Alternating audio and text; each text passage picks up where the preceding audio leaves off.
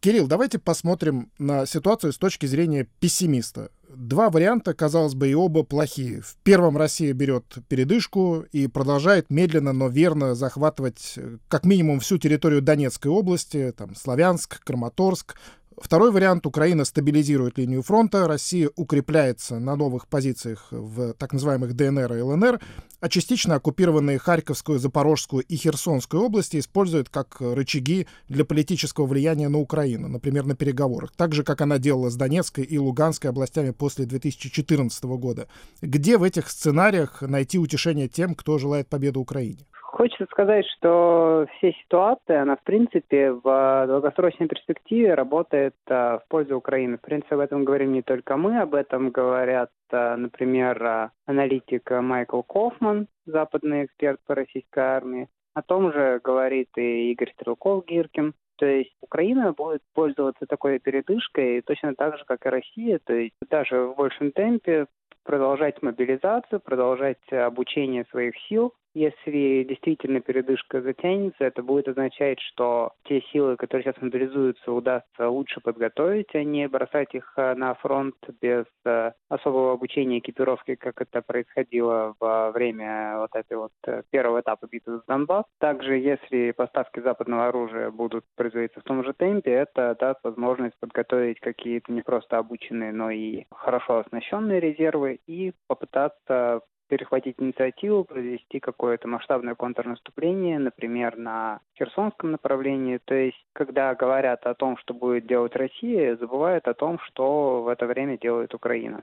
Вот э, мой ответ на пессимизм. При прочих равных, что эта передышка действительно будет работать э, на обе стороны, у России все равно по-прежнему остается гораздо больше людских резервов. А мы все чаще слышим мнение экспертов о том, что техника — это хорошо, все хорошо, но главное в конечном итоге — это количество людей, которые та или иная армия может мобилизовать в свои ряды. И, казалось бы, здесь у России ну, просто историческое преимущество, которое сложно чем-то перебить. Историческое преимущество, да, но мы же видим, что, во-первых, э, российская власть, она не торопится реализовать реализовывать это преимущество. То есть э, по тем или иным причинам Путин не объявляет мобилизацию. Скорее всего, он опасается, что это пошатнет э, поддержку военных действий. В принципе, мы уже видели, что российский режим, он не в состоянии так вот э, массово принуждать к чему-то российское население. Как ни странно бы это не звучало, но если вспомнить даже вот ту ситуацию, когда России не смогли ввести на национальном уровне QR-коды во время а, ковидного карантина. То есть э, даже на такие базовые вещи, как там вакцинация или коды, э, даже на это сложно сподвигнуть население России, что уж говорить о мобилизации. Кроме того, опять же, вопрос в том, что есть ли ресурсы для оснащения этих сил, есть ли ресурсы для их обучения, то есть э, что происходит, когда там э, техника учебных танковых полков уже воюет в Украине, когда значительная часть э, тех, кто должны были их обучать, они отправляются в бой с резервными батальонами. Сомневаюсь, что вот это вот исторические преимущества Россия, в принципе, в состоянии вот сейчас реализовать, хотя, конечно, скрытая мобилизация под заключением контрактов и так далее, она продолжается. И мы видим, что формируются какие-то новые части, однако оснащены они уже гораздо хуже, чем те, которые заходили 24 февраля. И Соответственно, я бы не стал делать э, такой серьезной из этого проблемы, хотя, конечно, нельзя говорить, что российская армия выдохлась, нельзя говорить, что у нее нет резервов, поэтому продолжать наступление вот примерно в том же темпе она может еще какое-то значительное время. Мы не знаем, хватит ли этих сил на оккупацию полную Донецкой области, но стоит вспомнить, что перед войной спрашивали, а хватит ли этих сил на оккупацию всего левобережья Украины, то есть половины страны. Сейчас уже задаются вопросом, а сможет ли Россия захватить Донецкую область. То есть мы видим, насколько реальные возможности российской армии оказались э, меньше тех, э, которых все боялись. Украинские военные говорят э, о больших проблемах с доступностью той западной военной помощи, которая поступает в Украину. Почему в одних источниках мы видим, как Хаймарс успешно уничтожает российские склады боеприпасов, действительно очень точным огнем, но при этом на карте ситуация меняется, пусть и медленно, лишь в пользу России, если мы берем Донбасс. Что может переломить это? Тут вопрос в количестве установок и тяжелой техники или в их качестве, или или в чем-то еще? Конечно, я думаю, именно количественное наращивание вот этой вот военной помощи, даже если она будет поступать, например, на том же темпе, что до сих пор, она будет продолжать на каком-то этапе качественно начнет менять ситуацию на фронте. То есть, в принципе, уже если так рассматривать, скорее всего, какие-то последствия применения вот этой вот современной техники мы уже видели. Если вспомнить э, того же блогера Мурза, а он же Александр Морозов, по-моему, который воюет на стороне так называемой ЛНР, он э, сокрушался, что вот это вот уничтожение склада БК на Донбассе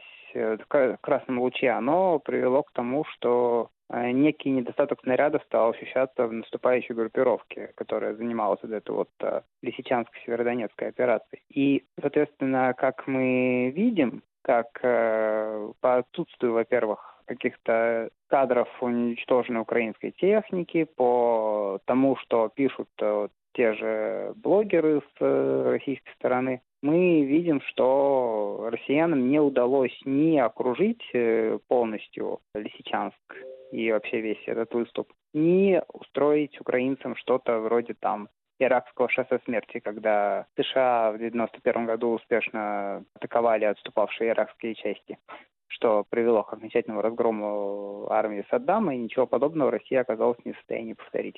Кстати, вообще видите ли вы какие-то тактические приемы, которые украинская армия заимствует у американской армии? Как вы думаете, есть ли не только помощь вооружением, но и использует ли украинская армия какие-то наработки армии США, и, возможно, армия США делится с ними такими наработками, учит их в этом смысле чему-то? Здесь сложно сказать, потому что, конечно, мало кто готовился к такой масштабной войне, такой огромной войне на европейском континенте. Ничего подобного не было, если там не Второй мировой войны, только минус Югославии. И, разумеется, мало у кого сейчас, в принципе, есть опыт подобных конфликтов. То есть, если мы посмотрим на опыт армии США в последние годы – это в основном конфликты низкой интенсивности. За вычетом 2003 года, после 2003 года армия США никогда не противостояла крупному организованному противнику. Я не думаю, что есть какие-то такие специальные штуки, которым она могла бы научиться поделиться именно на тактическом оперативном уровне. Но на уровне владения техникой, на уровне подготовки отдельных бойцов, конечно, американские инструктора, которые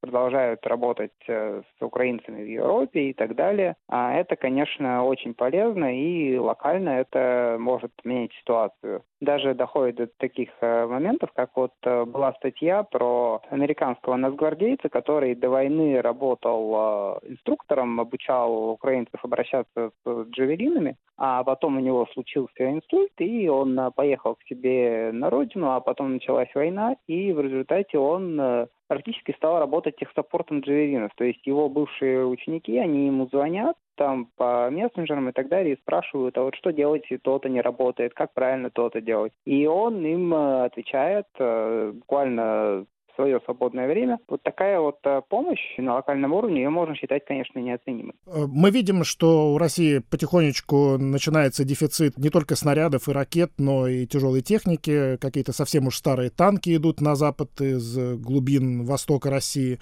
Э, это действительно может стать проблемой или количественные запасы этой старой техники ну, неисчерпаемы, что называется? Это уже является проблемой, хотя бы потому, что вот эти вот Т-62М, они поехали на самом деле потому, что они, как мы понимаем, были более, как ни парадоксально, готовы, потому что их использовали в каких-то подготовке мобилизационных мероприятий, репетициях мобилизационных мероприятий в 2018 году, например, на учениях «Восток». И, конечно, это достаточно устаревший танк. Например, у него экипаж 4 человека, нет автомата заряжания. Это отличается от опыта большинства танкистов, потому что эти Т-62 последний раз они воевали в 2008 году в Грузии. Соответственно, да, это проблема, но она, эта техника, она все еще может э, действовать на поле боя, ну, по крайней мере, не сильно хуже, чем а, последние, э, наиболее старые модели Т-72, которые стоят на вооружении российской армии. Как бы Джавелину все равно. Т-62 перед ним Т-72, но поражает с одинаковой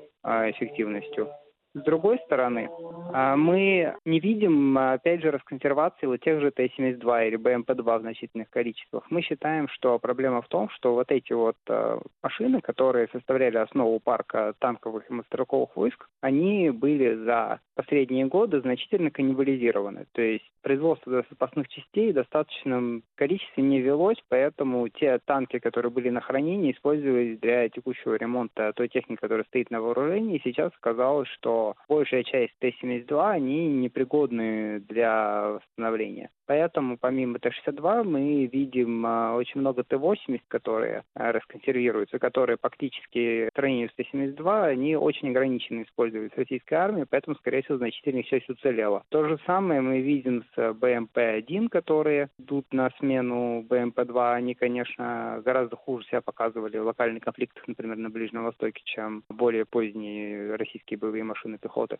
Соответственно, да, такая проблема есть, и как минимум вот эти вот цифры про то, что в России на хранении есть там 10 тысяч танков, их э, следует бы немножко подправить в сторону уменьшения. Мы не знаем, сколько их точно, но понимаем, что значительная часть современного парка российской техники уже уничтожена или потеряна, а восполняться она будет э, более старыми машинами, поскольку российская военная промышленность, она в принципе практически не производила танков, то есть за вычетом тех же Т-90, которые вот мы недавно видели то, что роту Т-90 примерно 10 танков отправили на фронт, но в остальном большая часть э, производства это была модернизация старых моделей, и даже в таком формате она составляла, по-моему, до 300 танков в год, а уже потеряно тех же танков по 700. То есть э, российская промышленность, она не в состоянии как-то оперативно расширить вот это вот производство, хотя учитывая то, что значительная часть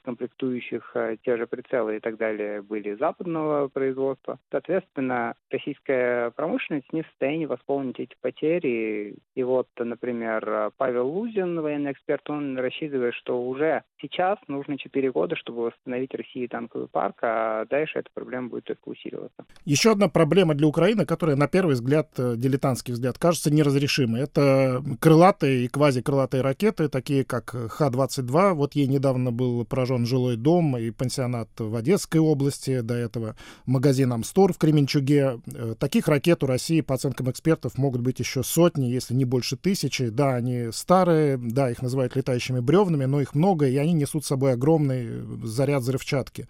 Сбить их системой ПВО крайне сложно. Долетают они до любой точки Украины. Украина простреливается полностью этими ракетами хоть с территории Беларуси, хоть из акватории Каспийского моря. Что-то можно этому противопоставить? К сожалению, нет. То есть э, до сих пор ни одна страна не решила проблему перехвата баллистических крылатых ракет противника. То есть, опять же, если мы вспомним 91 год, Ирак, э, те же Патриоты, которые считаются суперсовременной системой ПВО, они плохо себя показали в борьбе с иракскими эскадами, то есть советскими Р-17 доработанными. С другой стороны, сейчас Саудовская Аравия, на вооружении которой стоят также самые современные системы противовоздушной обороны, не в состоянии полностью защитить, например, свою нефтяную инфраструктуру от а, атак а, хуситов, которые получают а, баллистические крылатые ракеты, в том числе от Ирана, и боевые беспилотники, камикадзе и так далее. То есть э, такую оборону выстроить э, современными силами, наверное, не может ни одна страна. То есть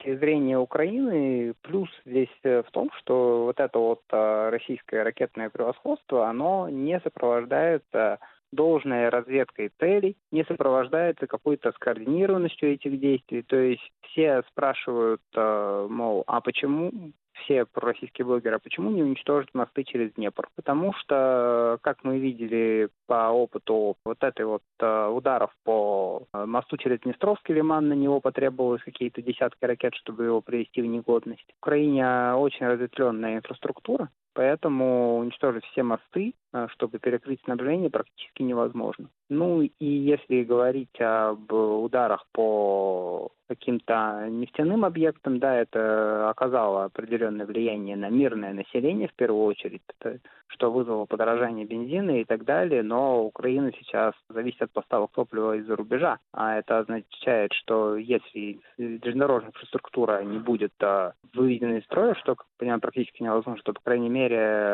украинская армия будет получать э, топливо в достаточном количестве. Точно так же не удается нанести удары по маршрутам поставок западных вооружений. Единственные удары, которые российские силы сейчас, как мы понимаем, наносят, это по целям, которые известны там по картам 90-х годов, какие-то военные э, заводы и так далее, либо как это могло быть в случае там с э, ударом по Кредмашу, в результате которого попала ракета в завод Амстор по каким-то данным 2014 года, что там когда-то ремонтировались БТРы 8 лет назад. Нормальной разведкой цели это э, ракетные удары не сопровождаются, поэтому какого-то масштабного урона именно украинской промышленности, на военным возможностям они нанести не в состоянии. К сожалению, продолжают гибнуть мирные жители, однако та теория, что вот одни вот эти вот стратегические бомбардировки, удары могут э, сломить э, сопротивление местного населения и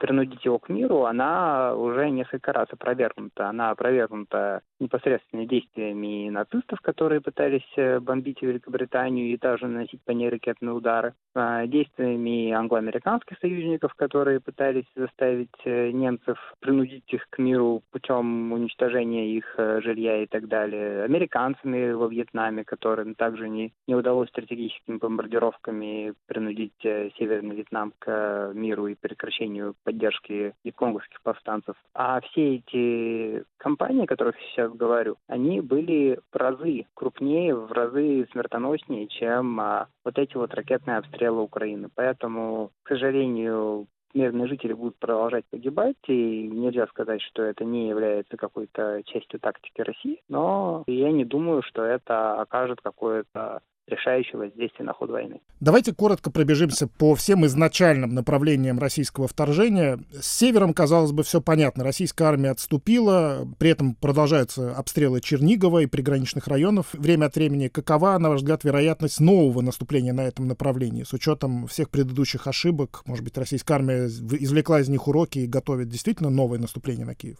Если российская армия извлекла из этого хоть какой-то урок, э, то это тот, что вообще та территория, она плохо пригодна для наступления, она лесистая, местами заболоченная, что заставляет наступать исключительно по дорогам, которые неплохо простреливаются. Кроме того, для того, чтобы обеспечить там наступление, придется отвести практически все наличные силы с э, Донбасса, те, которые еще способны к наступательным действиям. Это займет много времени, это будет э, заметно хотя бы по тем же видео с движущейся российской техникой, это позволит Украине перегруппироваться и, в свою очередь, подвести свои силы, а плечо подвоза при этом Украины меньше, поскольку, поскольку расстояние для переброски меньше, то есть э, Украина сможет к этому подготовиться. Поэтому я думаю, что всерьез такой вариант никто не рассматривает. Ну и опять же, что до там наступления на Киев, снова там с территории Беларуси, например, я хотел бы напомнить, что вот в этих разговорах про то, что западное оружие не должно применяться по территории России, Беларусь не фигурировала. То есть никто не обещал не применять его по территории Беларуси. А в ситуации, когда, допустим, Беларусь становится активным участником войны, какие-то удары по тылам, непосредственно оперативным, уже на территории Беларуси, тоже вполне возможны. И я думаю, что это должно учитываться при планировании подобных операций. То есть я крайне сомневаюсь, что возможно, вот это вот э, перенос сил на север. Много сообщений о контрнаступлениях ВСУ на юге, чуть ли не об украинских военных на снайперской дистанции от пригородов Херсона.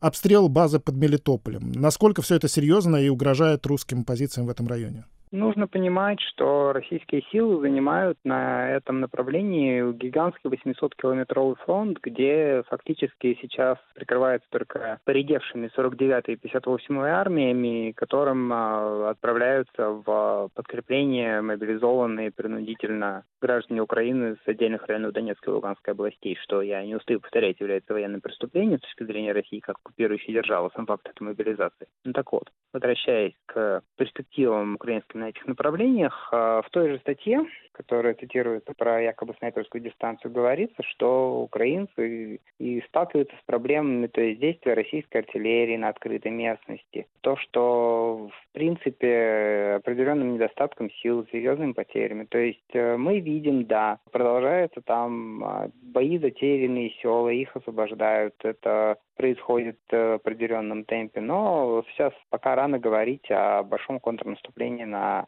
этом направлении. Мне кажется, что те наступательные действия ограниченные, которые там проводят украинцы, решают две задачи. Первое – это обеспечить себе более выгодные позиции для начала все-таки масштабного контрнаступления. И второе – это отвлечь часть э, российских сил с Донбасса, чтобы облегчить э, ситуацию именно тем украинским силам, которые сейчас защищают Донбасс. Соответственно, опять же, я так понимаю, там существует определенная проблема с э, недостатком западных вооружений на этом направлении. То есть, насколько известно, там всего действует какое-то количество гаубиц М777. Ну и я думаю, например, вот поставка новых хаймерсов, которые ожидаются уже в этом месяце, если они будут действовать на этом фронте, то это должно, если не переломить, то серьезно изменить ситуацию. То есть э, вызвать у российских сил проблемы с снабжением, боеприпасами и так далее в результате подобных ударов, какие мы уже видели в Мелитополе. Ну и вообще все, в принципе, вот это вот давление, которое создается вот такими атаками, плюс э, какими-то партизанскими или полупартизанскими действиями с участием украинской спецслужб. Например, вот этот вот а, взрыв моста под Мелитополем железнодорожного, о котором говорилось недавно. Принципе, все эти действия, они так или иначе должны продолжать ухудшать положение российских войск на этих направлениях, и они выглядят э, наиболее перспективными для именно контрнаступательных действий в какой-то обозримой перспективе. Харьков — единственный крупный украинский город, к взятию которого, пожалуй, Россия была ближе всего. Пока основной российский кулак сосредоточен на занятии Луганской и Донецкой областей, поступают изредка сообщения о контратаках украинской армии и здесь. Есть ли шанс полностью деоккупировать Харьковскую область, ту ее часть, которая занята Россией? Ну, здесь я отсылаю к посту украинского волонтера Романа Донника, который объяснял, почему Украина не будет э, полностью деоккупировать э, Харьковскую область, выходить на госграницу. Ну да, можно там, конечно, устроить на госгранице показательный флаговтык, но зачем? Потому что в таком случае во-первых, э, эти силы будут обстреливаться с территории России. Во-вторых, э, как мы понимаем, российская артиллерия, имею в виду реактивную, она в состоянии бить по Харькову также с территории России. То есть э, выход на госграницу проблему обстрела Харькова не решает. Однако, в принципе, само по себе это контрнаступление сделало такую важную вещь, как отодвинуло от Харькова уже ствольную артиллерию, то есть гаубицы, орудия, которые, соответственно, ослабили градус обстрела Харькова. Хотя, к сожалению, там продолжают гибнуть люди, как мы знаем. Также, скорее всего, украинцам недостаточно сил для того, чтобы угрожать э, линиям поставок, э, линиям снабжения на изюмское направление, которое проходит через оккупированный Волчанск и Купинск. С другой стороны, как мы понимаем, этих э, сил достаточно будет в случае применения, опять же, дальнобойной артиллерии, дальнобойных вот этих вот ракетных систем, тех же Хаймерсов или М270. Когда они будут поставлены, то они вполне могут э, наносить удары по этим линиям с центром, ну, особо не отъезжая от Харькова, грубо говоря. Поэтому, в принципе, какие-то серьезные контрнаступательные действия на этом направлении, ну, они, скажем так, непродуктивны. Ну и, наконец, вернемся в Донбасс. Как долго, на ваш взгляд, Украина сможет удерживать оставшиеся под ее контролем территории Донецкой области? И что вообще может помешать россиянам взять Славянск и Краматорск по той же схеме, что они взяли Северодонецк и Лисичанск? Ну, давайте вообще по, для начала посмотрим на вот эту вот э, Северодонецко-Лисичанскую операцию. Когда Шойгу говорит про 14 дней, которые на нее потребовались, он несколько лукавит. То есть э, вся эта операция началась с Попаснянского прорыва, который был в начале мая. После этого российским войскам пришлось брать оперативную паузу. И после этого только возобновлять наступление. Вся эта катавасия длилась практически два месяца. А речь идет о действительно небольшом выступе. При всем при этом э, россиянам так и не удалось э, именно реализовать какой-то серьезный прорыв а например, старой линии соприкосновения в районе Донецка. То есть э, Авдеевка не везет, а другие Маринка, Красногоровка. Э, получается, что даже на этом направлении наступать они не могут. А что касается до юг, севера Донецкой области, на границе Луганской области, там украинцы подготовили, как мы понимаем, тыловую линию обороны по линии Бахмут-Солидар-Северск. Вопрос, конечно, в том, насколько эффективно они смогут ее удерживать, но Дальше, опять же, ожидает, э, я так понимаю, другие линии обороны, например, линия высот к западу от э, этой линии и к востоку от э, Славянско-Краматорской Константиновской агломерации. И вот эта вот э, агломерация, она сама по себе, она огромна, по большому счету. Она, по, если не по населению, то по размерам больше Мариуполя. То есть э, как-то ее окружить э, теми силами, которые наличны в России сейчас, как мы понимаем, практически невозможно. Вот эти вот прогрызания украинской российская оборона, но будет продолжаться в том же черепашьем темпе, с теми же огромными потерями, с обеих сторон несколько большими потерями с российской стороны, хотя на значительной части сейчас, как мы понимаем, это мобилизованные с э, оккупированных территорий. Тем не менее, как э, предполагает тот же Майкл Кофман, например, э, это все еще затянется к минимум на июль-август. А насколько россиянам удастся продвинуться, предсказать не берусь, но, на мой взгляд,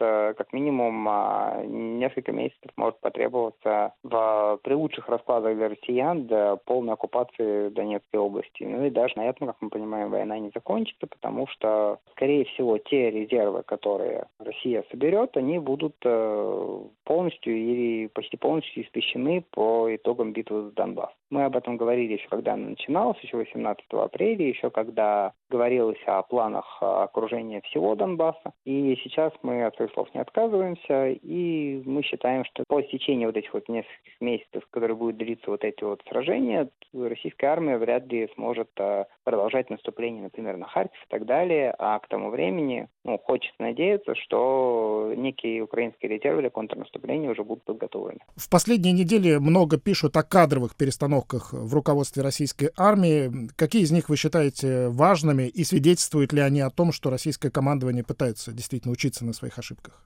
Ну вот это вот э, генеральская чехарда, мы уже, естественно, устали за ней следить. Там с самого начала меняются командующие армиями, группировками, они же военные округа. Всей операции, которые, как э, сообщал командовал Дворников и теперь генерал Жутко, но проблема всего этого в том, что российская армия – это результат э, многих десятилетий отрицательного отбора. Когда наиболее тупой, наиболее услужливый продвигался по карьерной лестнице, соответственно, искать среди генералов каких-то решателей проблем, каких-то гениев э, тактики и стратегии сложно. Ну, то есть вот да, Лапин, Суровикин, на которых сейчас говорят, после того, как их заявили как победители под, под Лисичанском, им не удалось выполнить э, задачу максимум. Задача максимум была окружение значительной э, группировки украинских сил и ее уничтожение со взятием в плен и так далее. Это им, к счастью, не удалось. Соответственно, как, хотя Шойгу рапортует о каких-то там окруженных уничтоженных группировках, каких-то тысячах э, захваченных э, танков, мы уже двое суток прошло,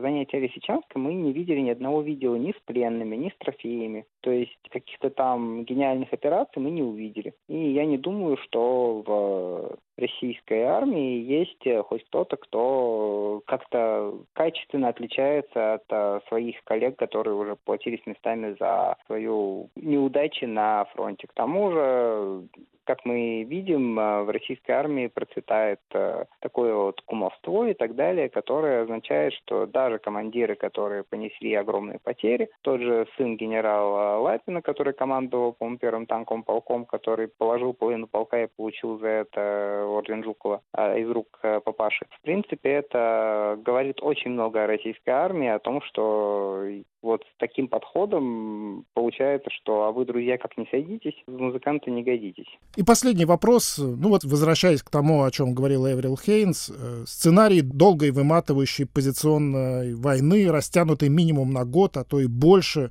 в расчете на то, что на Западе в результате усталости от войны и сопутствующих неудобств э, на демократических выборах придут к власти сторонники примирения любой ценой. Насколько он выглядит вероятным, и если не он, то какой сценарий вероятно видите вы? Ну, с военной точки зрения мы не можем а, сбрасывать счетов такой сценарий, то есть э, возможна ситуация, когда ни у одной стороны не будет сил для масштабных наступлений, и хотя какие-то тактические изменения на карте мы все равно будем продолжать видеть, скорее всего. Да, чисто с военной точки зрения эта война может тянуться надолго, а что касается политической точки зрения, то я, конечно, совершенно не эксперт в этом вопросе, но хотелось бы отметить, что давайте просто вот а, посмотрим на страны, которые больше всего помогают Украине. Это США, в которых президентские выборы ожидаются только в 2024 году, а в Конгрессе наблюдается проукраинское большинство.